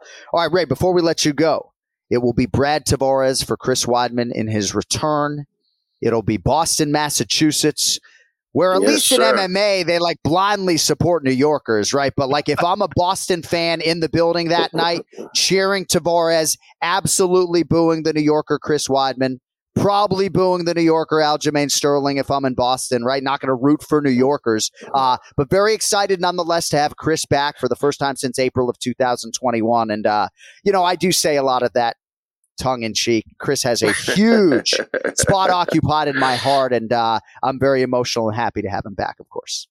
Yeah, no, it's it's it's great. He sounds great, man. He sounds great, and uh, you know he's been training out in uh, South Carolina. We'll we'll start talking about when he's coming here, or if I'm going there, or whatever we're gonna do. But Ooh, little Yeah, he's Longo Carolina- Florian. He's Carolina Chris now. Yeah, Yeah, he's yeah, Carolina. he's He's not New York. He's not New York anymore. He's Carolina Chris. Could have a little uh, Florian Longo reunion in the Carolinas. I, Yeah, we got to meet up because I don't. I don't Yeah. think Chris is too far. I don't think he's too far from me. So. I think he's in Fort Mills. Uh, I don't know how Yeah. far that is from you, but yeah. uh, yeah, it's all good. It's all good. And uh, just let me shout out. Uh, I got three guys fighting at the CFFC this Please. upcoming Friday, which is good on Fight Pass. Uh, Dennis Buzukja trying to get into the UFC again, so he's looking good. Damian Nelson and Charlie Campbell, three good guys. I, I expect Wow. three. Uh, I expect three finishes. This is a big weekend. go. You got Damian Nelson. You got that fucking Charlie Campbell trigger, Dennis Buzukja. Hey, Ray, Oh, jeez, Dennis you, Bazooka. I mean, he's already deserving of a UFC roster spot, but he finds himself in an interesting situation because a fight like this, when you're on the precipice, and I hope he's not listening, like decisions aren't good enough. Yeah, yeah, you're right. It's a hard reality, but that It's is the truth. rea- like generally mm. speaking, as I have tried, however infrequently, to get regional guys into the UFC with the soft word to Sean Shelby, you better be on a win streak, and you almost better be on a finishing streak. Yes, yeah, I think he makes that pretty clear. Yeah. You know? And I also think, too, at this stage of the game, given the bloated nature of the roster, short notice, Dana White contender series. I know Buzukja obviously has had some experience there, but short notice and Dana White's contender series are are the two That's the- primary that- conduits to get in. That's the only way to get in. It is. at this yeah. point. I think it's the only that's that's that's what they're doing now. It looks like that. So uh hopefully we get a couple of more guys on the contender series too. So I'm excited about that. We already have one guy on, uh Pompos Gregorio, uh right. bantamweight, so that's good too. But anyway. All right, man. Well, Hey. uh, big weekend. I'll be watching CFFC on UFC Fight Pass this weekend. Just Ah, kidding, I won't be. But uh, And I'll No, I actually might. I'll, I'll be, actually I'll, might. I'll be cornering with Aljo too. I think I think the CFFC might be doing like a Hall of Fame dinner for him also. Oh, You wow. know, so, yeah, it's it's going to be a nice weekend. Ray, good luck, man. That's awesome. Yeah, thanks, man. Yeah, it's good stuff. Um, hey, is thank the you for waking wait, up early. Is the crackling still going on? Was that me? I really apologize. That's okay. Uh, no, it's fine. No, I'll bring the head. No, I'll leave the headphones here. It was definitely the headphones, though. No, I mean I have a, a call with uh, our chief of content, Stacy McCollum at DraftKings next week, and hopefully she doesn't bring it up. But all good. You know, sabotage the whole fucking show. No, I'm just kidding. Hey, real quick, I, before I hey, go- listen, crackling can't cancel out the, the content. It's impossible. That's right. No, this it- absolutely. is unbelievable. They recognize content that. is king. So, in all seriousness, right? Did Yeah. you have to like set an alarm and and pivot your schedule a little bit to make this 10:30 a.m. window work? Oh, 100%. But the Okay. good news is why I called Cody last night. So I'm doing Weidman's podcast at like 1230. So I got to race Oh, to so the you gym because I, so you might not so- have been available to us in our normal window. No, so it's good we got not. No, no, you know Oh, that. I don't even All go right. there. You No, get for okay. there. All right. I'm not going Cheating anywhere. with another No, podcast right behind our definitely not- backs. Not, having Gosh. it, but it, but it actually worked out good, is what I'm saying. As much as it's early for me, it worked out All right, great. buddy. Well, uh, I might be in the New York area next week, so I absolutely will look you up. Let's And do it, man. I wish you a great day and a better evening, and of course, all the best this weekend uh, at Cage Fury Fighting Championships. All right, guys. I will talk to you nuts. You want to get treated like a king? Give me a buzz. All right, buddy. Thank you. Take, take it easy, guys. Take care. I'll see you. the Ray Longo Minute every week here on the Anik and Florian podcast. Brian Petrie coming up in about three minutes. I just want to hit on proper Mike Malott, and we will extend the UFC 289 recap with Mr. Petrie here in a few minutes. But to the surprise of me as I was prepping this show, and I think to the surprise of our UFC fan base, Kenny, there are only 16 Canadian fighters on this UFC roster of over 700 fighters. And we have been waiting for somebody to take this torch for this nation and become a star, right?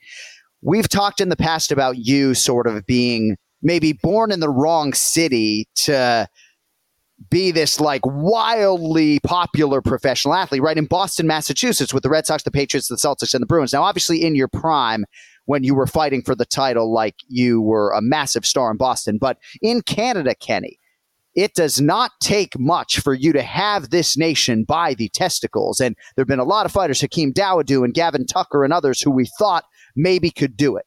And Hakeem Dawodu is actually the only man to beat proper Mike Malott. But at least right now, with respect to all the Canadians, Charles Jourdain and others, there is a one. There is a one as to which guy could potentially take the torch for Canada. It is proper Mike Malott. He took advantage of this showcase. He gets Adam Fugit out of there with a submission in round two. He has 10 pro wins. They are all by finish, nine of them in round one. He's an outstanding grappler. I'm curious what you thought about Mike Malott and ultimately what you think the ceiling might be for uh, for Canada's best hope for UFC Golden Glory here in 2023. He's an excellent athlete as well, and, and from what I can see, you know, just overall package, um, you know, he really has everything to be that star. No question about it, man. I was really impressed with his takedowns, uh, his, his opportunistic submission that he hit there um, th- that's a beautiful submission that you don't see a whole lot of people hit. It's become a little bit more popular on, at the high levels of the grappling circuit. I think the first time I saw it was maybe Nate Diaz way back in the day. It's an arm and guillotine. Yeah. But what you're doing is it's kind of like that high elbow guillotine. They call it the high wrist uh, guillotine as well, with that wrist connecting to the shoulder and you're controlling the arm. So there's almost no escape there. That's high level shit. Okay. That, that is not easy to pull off. Um, those takedowns were beautiful. He's extremely technical and his ability to put it all together. And he's not just a grappler. I think that his striking looked very sharp as well. It's good enough to get him at the range that he needs to be. Um, and, you know, he looks like an athlete. He moves like an athlete. Um, so he says the right things. He, he's exciting when he gets the Yeah. mic. And I, I definitely think Canada ha- can have a big star in Mike Malott. So it, it was great to see that performance. You know, I think was it last fight or the fight before that, he got a little too scrappy, maybe a little bit reckless, but still pulled off the win. Showed that he has heart. He's got determination. He's got a chin. So uh, I'm excited, man. I'm excited for the Canadian fans. I think they definitely have something in Mike Malott, no question. I wouldn't be surprised to see him headline maybe against a ranked welterweight later in the year in Canada. Huge win for uh, for proper Mike Malott, and uh, I do think it goes without saying we miss your jujitsu analytics on the uh, the UFC telecast. All right, plenty more coming up on UFC 289 as we recap it. Let's get to Brian Petrie and our main event challenge. It's the main event challenge. Anik. The time is most definitely now. Florian. I finish fights. I'm gonna do everything possible to win. The main event challenge. The Jon Anik and Kenny Florian podcast. Let's and the go. great big gun, Brian Petrie, now joins us from his vacation in Wilmington, North Carolina. Good to see you, handsome. Carolina Brian is what they're calling me down here. I, I like that. Yes. I, I, I hope they keep it in, John, when you freaked out about the tech issues because It's all I, staying. I bought a mic and No, a you didn't. stand, and I'm like, I want to keep it professional. I have a Mac computer. I don't have a fucking dongle. And I, I lost my shit. My kids left for the beach. Like, Dad's mad. We're getting out of here. So I was so bummed out. And I seeing you react that react like that. I'm like, okay, we're human. We got it, babe. We got it. Yes, we're good. And you sound great and you look Good, great. And of course, good. we're always happy to have you. And uh, Kenny, I hope you don't mind when I bring up some of the Boston stuff, but oftentimes I talk about like Uriah Faber in Sacramento, Right. right? That's the perfect city in which to be an MMA fighter at that point in time. And yeah, he's got a lot of charisma, you know, but they got the Sacramento Kings and nothing else. Like you think Uriah Faber's some massive star in Boston? Wait, are you telling me it's not like the Patriots, and Kenny Florian, the Celtics, the Bruins? Is that what you're saying? I don't believe. Well, well, Belal Muhammad did a podcast over the weekend and he talked about being one of the best athletes in Chicago right now. And I don't deny him that, right? he's comparing himself to Justin Fields, and I think it's sort of a little bit of an act. And we love Belal; he's family. Um, but it's hard in a big city, and Belal's done a lot of things to throw out the first pitch for the White Sox and the Cubs or whatever. But it is hard in a big city. And when you're in a small nation like Canada that is so rabid about its mixed martial arts, the opportunity for these fighters like proper Mike Malott to change his life financially and otherwise is just insane. I'm just telling you. Mm-hmm. Uh, all right. I wanted to uh, ask you about Dan Ige, if I could, Yeah. Brian Petrie. Big win over Nate Landwehr. And Mhm. uh, I hate to trot out sort of a lazy phrase like, oh, there are levels to this game, Yeah. right? But a lot of people were wondering if Nate Landwehr could level up. And Sure. uh, I just thought Dan Ige fought a brilliant fight. Ken Flo, I remember four or five fighter meetings ago when Ige even told us, oh, I'm starting to play with some more switches, some open Mm-hmm. stances. And great performance by Dan Ige. Brian Petrie, what did you think about the featherweights on pay per view? I mean, incredible fight. We all knew it was going to be. Nate the Train's a stud. I mean, listen, I thought Nate the Train. Obviously, there are levels to this, and you got uh you got Dan Ige who really leveled up his own game with the switching. Big power, horrible matchup for Nate the Train, by the way, too. Some of those elbows, some of those shots Nate was landing would probably hurt someone else. But Dan Ige is so built different. He doesn't get hurt. He's he's a stud. The only time I've ever seen him get hurt was to the body by Edson Barboza. That can happen to anybody. Um, incredible fight. I think Nate's right there. His personality is going to take him there. Is he world championship material? Is he going to hold 145 belt? You know, maybe, maybe not. But he's going to be a guy that we're going to all want to see. Love him at the press conference. But Dan Ige, yeah, those switches that confused Nate and dropped him were, were a thing of beauty. I loved it. And you're right. I think there are levels, and I think Ige leveled up. I'm, I'm curious to see him start touching top 10, top five guys again and, and see where he's at. Kenny, this was Nate Landwehr's seventh UFC appearance. It was actually my first time meeting him or talking to him or calling his fight. Decorated former M1 global champion, accomplished a lot in Russia, but this night belonged to Dan Ige, a guy who's twice headlined for the UFC.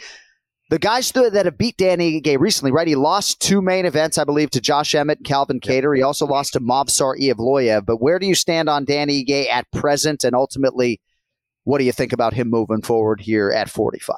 I think he's trending upwards. You know, when you look at his performance here against Nate Landwehr, in my opinion, I saw some new things that I haven't seen out of him before. Uh, always has the power that will stay with him for sure. Now, how do we use that power? How do we get those angles? How do we confuse? Well, we're seeing that now with the shifting stances. He's looking for angles. He's been working with a buddy of mine, Jimmy Gifford, uh, originally from Boston. So I, I know he's been really working on his hands. He's blessed with power. And he also, you know, he has that Brazilian Jiu Jitsu black belt uh, to fall back on. He's tough to hold down. So he's definitely making improvements and, and doing the right things to stay relevant in that division, no question. All right, congratulations to Mark Andre Barrio. Big win over Eryk Anders. And I do believe that Anders remains game. I just think there are some limitations to his overall game, but I did think that, that it was a spirited effort out of Eryk Anders. And I think the broadcast reflected that. Jasmine Jasudavicius, part of a 6 0 night for Canada with Aiemann Zahabi. Kyle Nelson in a must win situation over Blake Bilder. And Steve Erceg. Everybody in Perth and across Australia knows how good this guy is. And, and now the rest of the UFC world does as well. Don't you worry. We're going to get to the no contest here coming up shortly. but let us update the results after UFC 289. Good week for both of you guys as you continue to hit him straight. Petrie four and two on the week, Hey. plus three hundred and ten dollars. You had the three unit trigger on Marc-André Barriault, the hit on Charles Oliveira at plus money. Missed on Landwehr. You took a shot on him at plus money, uh, and you did give out a wayward prelim pick on Blake Bilder. But overall, talk to me about your night at the window, UFC 289. We did okay. I got to admit something. I'm an honest guy. I'm, I'm a bit of a fraud. And I'm going to go ahead and name drop here. Your boy, Evan Longoria, DM'd me, said, Hey, big fan of the pod, everything like that. He goes, The only thing you, you bet against Benny. Like, what's up, man? You got to go Benny. So I said, Listen, I actually took Benny, but I went opposite Florian part of our game. So I did have Benny Dariush. I had a $50 bet with a buddy of mine, side bet that Benny was good. If anyone's going to submit anybody, Benny would submit Charles. Obviously, that didn't happen. So even though I'm getting points in our game from Charles, I'm a bit of a fraud because I did bet Benny and lose. So I want to make that obvious. But I did hit Erceg. I think that Astro Boy's a stud. I did a lot of tape study on him. I think he's clean on the feet. He's smooth, good on the. I mean, when he gets on the ground, man, he is he's slick. Um, positionally needs to work on some stuff, but like he'll jump, he'll jump on your neck, your your arm, whatever. He's great. And uh, yeah, so we did okay. We're we're up, slight up. I don't even think we cracked a full unit. I can't live bet North Carolina, what sucks. But uh, other than that, I think we're okay. All right, and on the team Florian side, I mean, this kid just continues to stripe the ball, folks. Four and one. That included a three-unit whack on Mike Malott, and that Nice. pick, in retrospect, Mhm. Kenny, looks extremely sharp because Mike Malott was not minus two eighty, right? He was minus two hundred. Fugit's game as fuck. Your Petrie three unit play on, on Marc-André Barriault looks very sharp as well at the short price.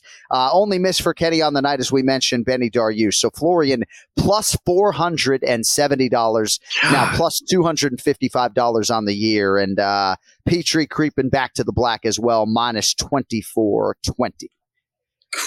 No contest on the featured prelim between Nassourdine Imavov and Chris Curtis.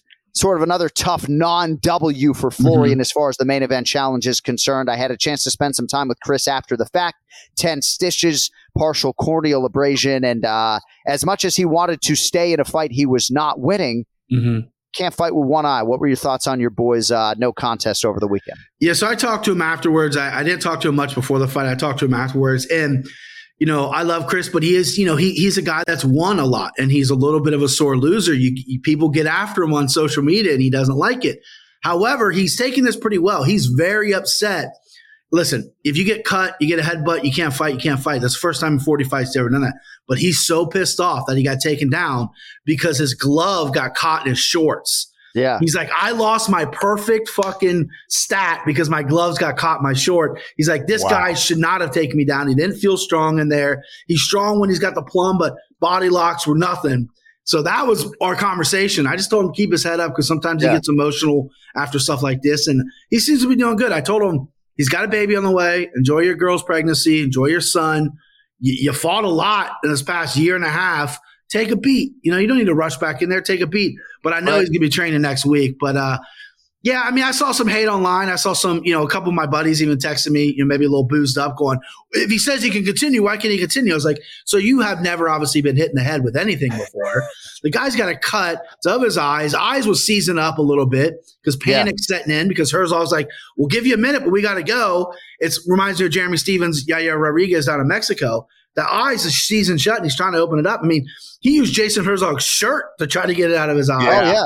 I That mean, was a bad was, uh, cut, dude. yeah. That was a bad It's cut. not- I, I it thought wa- I thought it was going to be in the double digits. You Yeah. know, I, like even more so, like in the twenties or 'Cause- something, because it looked really bad and it was in a bad spot. It- but and it wasn't like super wide like you see, but it was really s dense and deep. And like, Yeah. and when you see posters on social media, it, it's a nasty thing.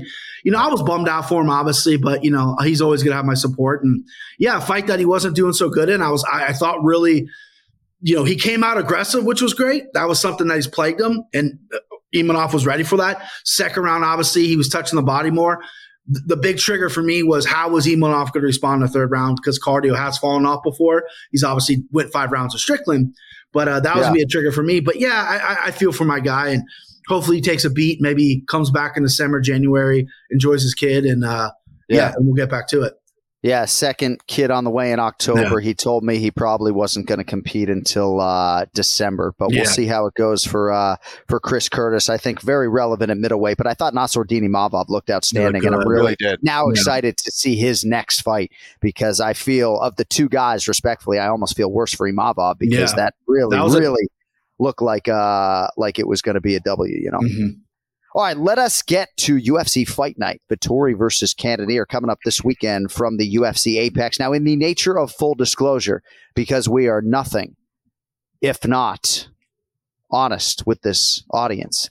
But DraftKings did not have the complete fight card odds out as of this taping. So these prices, not exact with the exception of the main event that is live on DraftKings Sportsbook right now. Uh, but these odds will be very close to my man Johnny Avello's numbers. So here we go. 10th UFC appearance for the 36 year old Raoni Barcelos, minus 225. Miles Johns plus 190. So Barcelos, Bry knocked out by Umar Nurmagomedov his last time out in January. Miles Johns has momentum. He's won three of four. Hasn't fought since a win over Vince Morales last November. Your thoughts? Ohani, Ohani Barcelos. Uh, oh yeah. By the way, I have yeah. to say, yeah, our producer Cody Merrow's segment, Merrow Seconds, is going to come back next Yeah. week or in the not too distant future. Yeah. But I think heretofore, one of our listeners messaged me privately about that. He Mhm. said Cody's too good at pronunciations Yeah. to do the pronunciation of the week. He said you got to leave the main event challenge with the pronunciation of the Sure. week and give it to Petrie Yeah. because It's disaster. it's not necessarily his strong suit. You know, I was like Cody's fucking learning Brazilian Portuguese. Right. his. Yeah. So I think that might be part of your new Hey, exercise. I'll do whatever. I, I I'll do. Listen, I took Spanish one twice in high school, so we know where we're at with me. Okay, but as far as this fight, listen, Barcelo's 36 years old at one uh, at 135.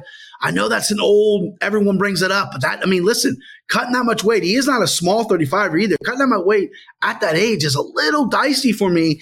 And he's fought everyone. I know his resume is great. He's got good wrestling. He's got good jiu-jitsu. He's got big power. But his last couple fights, even though they're against high level guys, besides maybe Danny Henry or Victor Henry, excuse me, um, you know, he's been hit a little bit. He's been shaking a little bit. Again, against high level guys. Miles John, there's no volume there on this guy, but great wrestling and big, big power.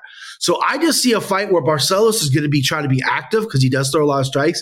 But Miles John's got that game changer with his right hand, and he can stop Barcelos' takedowns. And when you're hanging plus 190 on me, and I got this huge deficit, I'm going to go dog here. Uh, I think Barcelos' confidence is waning. I think Miles John's confidence is on the rise. You got a young kid here with big, big power, you know, and and, and good wrestling chops as well. So give me Miles John at the dog price. And I also remind you guys as we get closer to the minus 1,000 Arman Tsarukyan that you can always abstain if you don't like the prices at, on one fight per exercise. Ken Flo, how many of Barcelos minus 225, Miles Johns plus 190? Who do you like? Yeah, interesting fight between two semi similar fighters. And, and I agree with everything Brian said there. Um, how many, you know, there, there's times where early on in his career when I saw him, uh, it seemed like his striking was sharper than it is now. I don't know if it's a confidence thing. Maybe he's got some lagging in, nagging injury. But um, I don't know. I, I can he win this fight? Yeah, sure. But I think Miles Johns has the background and he's got the power, like Brian said, on the feet, where he can definitely pull off a win here. Um, I think Barcelos' best path to victory here is probably trying to out wrestle Johns. Is that enough to win round after round after round? I don't think so. I, I think this is a juicy number for Miles Johns. I think there's a lot of value there, and I'm with you on this one, Brian. I was Nice. hoping you were going to go the other way, but uh, this dude's up, too bud. sharp. He's we're too, too, sharp. we're synced up, bud. Yes.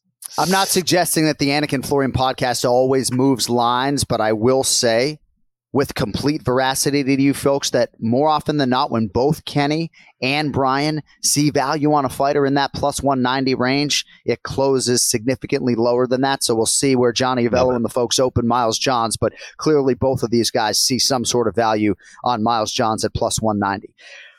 All right, at featherweight, Bry will lead with you on Yeah. this one as well. Pat Sabatini minus 185. Lucas Almeida is plus 150. Sabatini out of Philadelphia, PA, four and one out of the shoot here in the UFC. Coming off the loss though to Damon mm-hmm. Jackson nine months ago, and now he draws the 14 and one Lucas Almeida. Man, I was so high on Pat Sabatini, and maybe I still am, but the Damon Jackson loss was so ugly. Thought that was a good matchup for me. He just got starched on the feet, looked like he couldn't take a punch. Everything was clipping him, everything was falling him. Damon Jackson's a great fighter, but he's not known for like this worldly power. Sabatini obviously is a guy that wants to get the fight to the ground, wants to grapple he wants to submit you. Volume very low with his striking. He's not known for his striking. Comes from that Philly camp, which is very tough. Jeremiah Wells is out of there, who's doing great things right now. And Lucas Almeida, 14 1 debut in UFC, looked pretty good. He's you know, he's a he's kind of good everywhere. Primarily, I, I, he likes to stay on the feet, but you know he has he has everything right. But the competition level is very low. Um, he's got a couple good wins in there, but when you look at the record, you're like, can can you trust this guy? I wanted to ride Almeida because I want to fade Sabatini because I'm a little worried about the Damon Jackson. But I'm gonna give Pat Sabatini one more chance. I do think this guy's very good. I think he's a dog in there. I think he gets his fight to the ground, controls him on the ground, implements his game, which is just control, look for a submission. Um, minus 185 is not something I'm running to the window to bet. If I'm being honest with you, I thought this might be a little lower since Sabatini looked um, did not look great his last time out. But give me the Philly guy. Give me Philly tough. Pat Sabatini.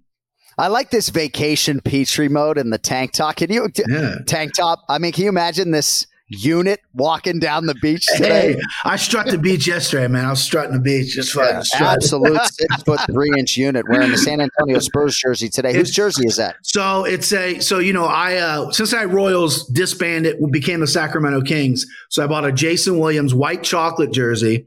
uh, to wear for here, right? Just because you know we're repping, and it was buy one get one half off. I'm a Oh. bargain hunter, so we got the old we got the Rodman on the Spurs here, babe. Dennis Oh, Rodman on the Spurs. Rodman. Right. Yeah, Nice. yeah. Ken Flo, Lucas Almeida, 32 years of age out of Sao Paulo, 1 0 in the UFC. That debut came more than a year ago. He's had fights go away against Zubaira Tukhugov last October, Andre Fili this February. Then he was supposed to face Hakeem Dawodu in Canada last weekend. So he's 14 and 1, but you know hadn't fought in a year, and uh, jury's still out. What are your thoughts on Almeida here against Sabatini? Yeah, and that can hurt him, you know, not being active like that. I, I think it certainly can affect a fighter, but I do think he's got some skills. This dude is aggressive, man. He's not trying to hit you, he's trying to hurt you every single time out. Uh, he's got some pop in his punches in boxing range. I think that's where Sabatini really needs to be careful. I also think, you know, getting off to a good start, I I think, is going to benefit him here against Sabatini. Sometimes I feel like if Sabatini doesn't get into his rhythm, he just gets thrown off and then just kind of uh, calls it a night in some ways. I think grappling wise, he can get some things done here. And I, I do think he's got some power, but he's a little too stiff for me on the feet at this stage of the game. Uh, and like Brian mentioned, you know, that last fight against Damon Jackson, that's one of those fights that you kind of want to erase off the record. Um, it, it was d- definitely not a, a good performance for him. He was dominated really everywhere. And I can see Lucas Almeida going in there, catching him, getting into boxing range, landing shots, and winning this fight. I know he hasn't been very active, three fights in a row that have been uh, called off, but I like the Brazilian here. Give me Lucas Wow. Almeida uh, for the upset. I think there's a lot of value. Lucas Almeida plus 150 for Ken Flo, and that brings us to a featured bout at 185 pounds. Gloucester, England's Christian Leroy Duncan minus 165. Armen Petrosyan plus 140. CLD undefeated at 8 0. TKO of Dusko Todorovic at his UFC debut. Todorovic did get injured early in that fight, so a lot of us looking forward to seeing more of Duncan on this type of stage. Petrosyan, the Armenian Muay Thai striker, contender series alum, look at a spring what would be a pretty big upset here on paper. Uh, what are your thoughts, Brian Petrie, CLD versus Petrosyan? My old googly eyes are out again at some of these new guys because Christian Leroy Duncan, uh, this dude's good, man. He reminds me of Jimmy Manuwa back in the day. Manuwa refused UFC a few times, came in, and then everyone thought this guy's gonna be the champ. It didn't work out. But Leroy Duncan, good striker, good grappling, knows how to mix it up. He's six and zero, which is still pretty young. So I don't want to go get ahead of myself. Obviously, looked okay against Dusko. Dusko got hurt in that fight. Armen Petrosyan, though, good striker, good volume. Every fight he lands over 100 strikes, right? His cardio is really working. His anti grappling's pretty good, but I just don't see there's power there. He's not really knocking him. But yeah, the last knockout he had was on the contender series. All these fights are close split decisions. And I think Leroy Duncan can put a pace on him and can mix everything up. I think that's what he does well. Grappling to striking. He's got big power. He's super athletic as well. Has a whole country behind him. People are really hyped on this kid in out of England. Um, minus 165 is a price I would love to pay, and I'm gonna pay it heavy. Uh, should I go extra units? Does Vacation Brian have the balls to go extra unis? He does. Give me four. Four Oh, on wow. Leroy Duncan, baby. It's going to be a close fight, but Barriault Anders, I knew was going to be a close fight as well. Sometimes you got to risk it for the biscuit, baby. Kenny Florian doesn't miss fucking fights. This guy's going four and one. I got to do goddamn something. So give me Christian Leroy Duncan. Four units. That is a six hundred and sixty dollar wager on Christian Leroy Duncan Damn. to return four hundred dollars. Ken Flo, you well know Anik and Florian podcast contributor Sean Sheehan. Big fan of Christian Leroy Duncan. We'll see how he handles the second UFC start. What do you have for us on the 85ers? Yeah, and I could see why. I, I, I could see why Brian and, and Sean are high on him. He's an excellent athlete. He moves really well. He knows how to put it all together really mm-hmm. well. And I think this is where uh, he's going to have the advantage over someone like Petrosyan. Awesome Muay Thai guy, but it almost like he he needs you to stay in front of him and engage with him in that Muay Thai rhythm. And uh, because of that, it seems like it throws him off a little bit. Um, grappling wise, obviously he's gonna he's not going to have the skills uh, of Duncan, but I do think that uh, striking wise, he can pose some problems. Um, I'm, I'm, not as confident as Brian here, but I do like Christian Leroy Duncan uh, for the win. His ability to mix things up and, and outpoint him, I think, is really going to be the difference here. But I'm excited to see where where he goes and the potential for this kid in this division. I really like the fight. I like him. I like Petrosyan. He's fun to watch mm-hmm. stylistically. So uh, see how that one goes. It'll lead into the co-main event at lightweight. We'll lead with Ken Flo on this. Eighth ranked Arman Sarukyan minus one thousand against Joaquim Silva, who is plus 650. Tsarukyan Kenny has won six of seven. The lone loss, of course, a memorable main event against Mateusz Gamrot last June. On the other side, you have the UFC tested Neto BJJ. A lot of expectations on this kid, really, since his UFC debut in 2015. A lot of power, but this would be the win of his career, and he would be in the top 10 next week. Ken Flo, your thoughts on the co main event, Tsarukyan and Silva? Yeah, you know, I, I think uh, Joaquim Silva is, um, you know, he's built, he's got some serious power. Um, I, I, think he could do some things on the feet, but I think Tsarukyan it just has too many skills. You know, you talk about his wrestling and, uh, you know, his striking, his movement. It is extremely good, man. And I, I think that him getting together with the American top team, working with all the guys down there, I think it's only going to make him that much better. Um, I, I, think there's some pressure on him in that he's just such a big favorite here. But what I'd like to see is a finish out of Tsarukyan. I, I think he can get it done. I, you know, no mm-hmm. question. I think he wins this fight, but I think he's got to. He's got. It's got to be more than just a decision win here. I'd like to see him go out there, look dominant, get a finish, um, and, and kind of make even more uh, people excited about him and when he competes. So, but uh, pretty easy here, Tsarukyan. This is a tricky one, though, insofar as you have this big lead, right? Mm-hmm. And so it's a thousand bucks to pay a hundred, right? And I'm so reckless, right, that I'd be like, dude, five k to whip, right? But mm-hmm. I'm a I'm a Joaquim Silva fan. I'm a Tsarukyan fan, of course. But uh, yeah, a thousand bucks to pay a hundred. What do you got for us, BP? What do you got for us on the co-main? Listen, that's the first thing I thought too. I mean, I really dove into Joaquim Silva all last night, trying to find an angle to play him here. I just don't know if I can. I mean, he's cut from stone. He looked like yeah. me on the beach yesterday, just strutting, right? this guy, and he's got big, big power. Um, but you know, he hasn't fought a grappler in a while. Last time he fought a grappler was J- Jared Gordon. Jared Gordon took him to three times. Time before that, I got taken out five times. Tsarukyan is a different kind of animal here. And I love what Kenny said. You're minus a thousand. You got everyone talking about you as a young kid you have to finish. I think Silva's cardio has really improved. I mean, having all those muscles is hard to, you know, it's a broken record. Everyone, you know, you're beefed up. It's hard to maintain that, but it's improved. But I think Tsarukyan's going to push a pace. He's going to take him down. He's going to smother him. I like a TKO. I like a submission for Tsarukyan. And I like it has to be kind of early as well. Silva is dangerous first round. So maybe take your time, but wear them out, wear out the arms, fill him with blood, take them out second round. I like second round finish for Tsarukyan. I wish I can get to that number on Silva because I need to come back, but you know, I got to pick winners at this point. All right, Arman Tsarukyan, minus 1,000 right now in the co main event against Joaquim Silva. And we'll go right back to you, Petrie, on the main event. Number three versus number four in the middleweight division, Marvin Vettori and Jared Cannonier, both minus 110. So when I first sent you guys the odds, the DraftKings Sportsbook odds, Marvin Vettori was minus 145. Line movement. It's a pick 'em right now. Both men have previously challenged for the title. Cannonier last year during International Fight Week. Vettori back in 2021. Bry, I say it all the time since mm-hmm. like 2017, only two men in MMA who have beaten Marvin Vettori, Adesanya and Robert Whitaker.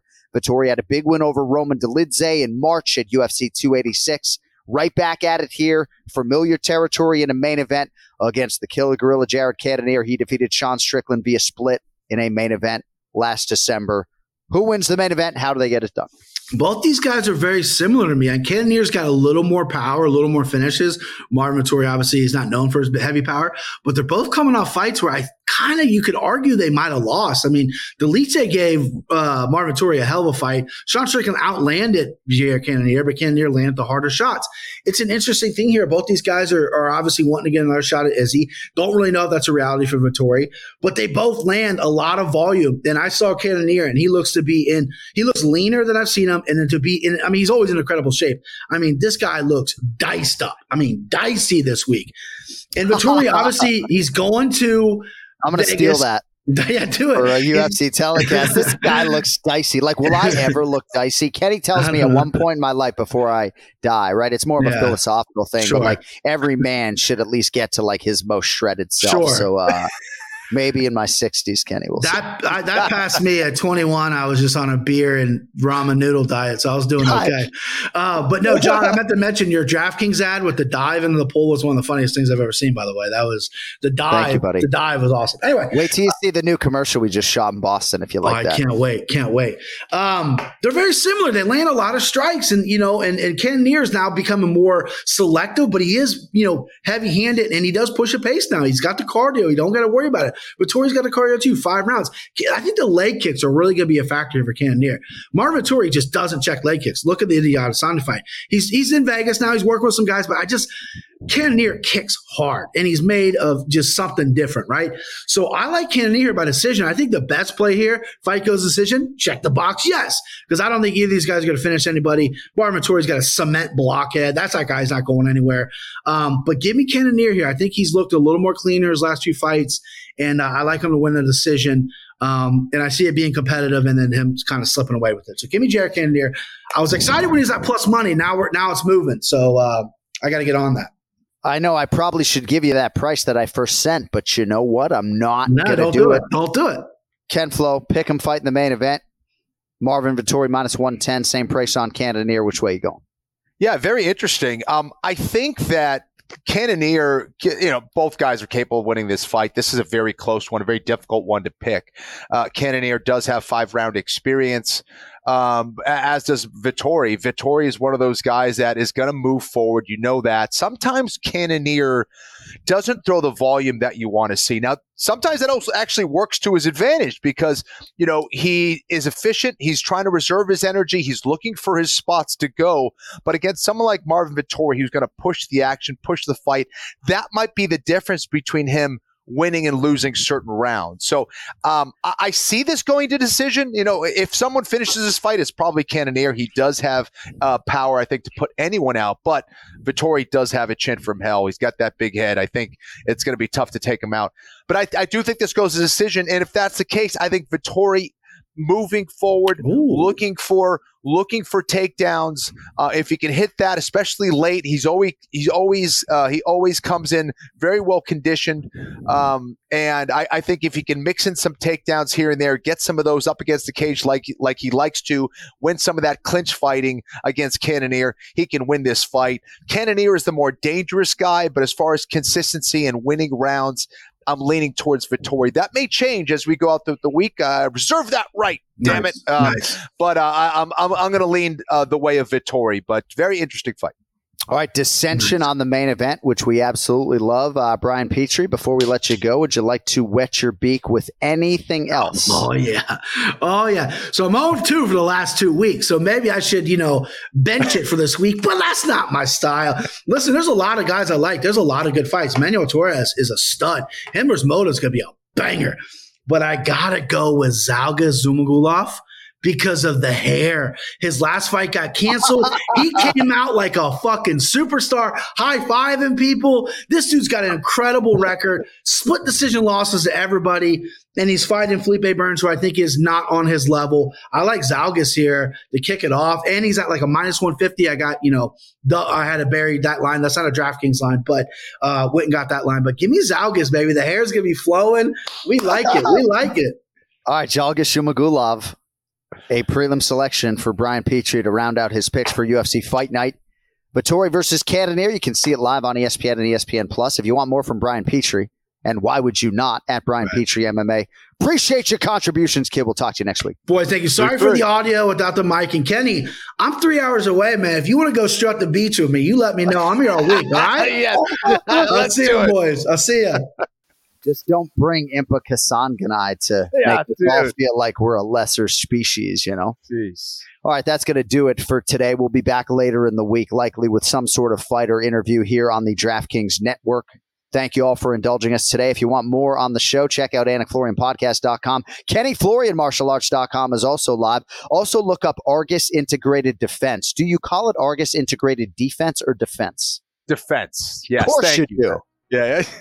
Of course you do. Argus Integrated Defense. And uh, one more Sleep Vancouver merchandise. Appreciate everybody's support on that. Those can be had at millions.co. The Salt Lake City designs are up as well, and uh, designs to come in the not too distant future for UFC 290 in Boston, or UFC 290 in Vegas and UFC 292 uh, in Boston. And uh, full length episode coming back your way on Monday as we get ready for the next UFC live event.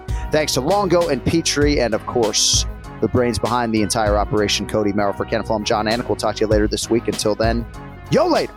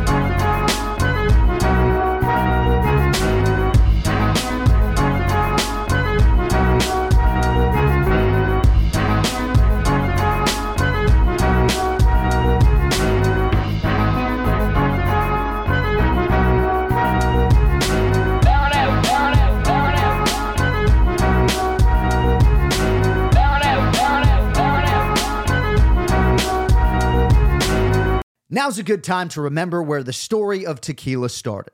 In 1795, the first tequila distillery was opened by the Cuervo family, and 229 years later, Cuervo is still going strong. Family owned from the start. Same family, same land. Now's a good time to enjoy Cuervo, the tequila that invented tequila. Go to Cuervo.com to shop tequila or visit a store near you.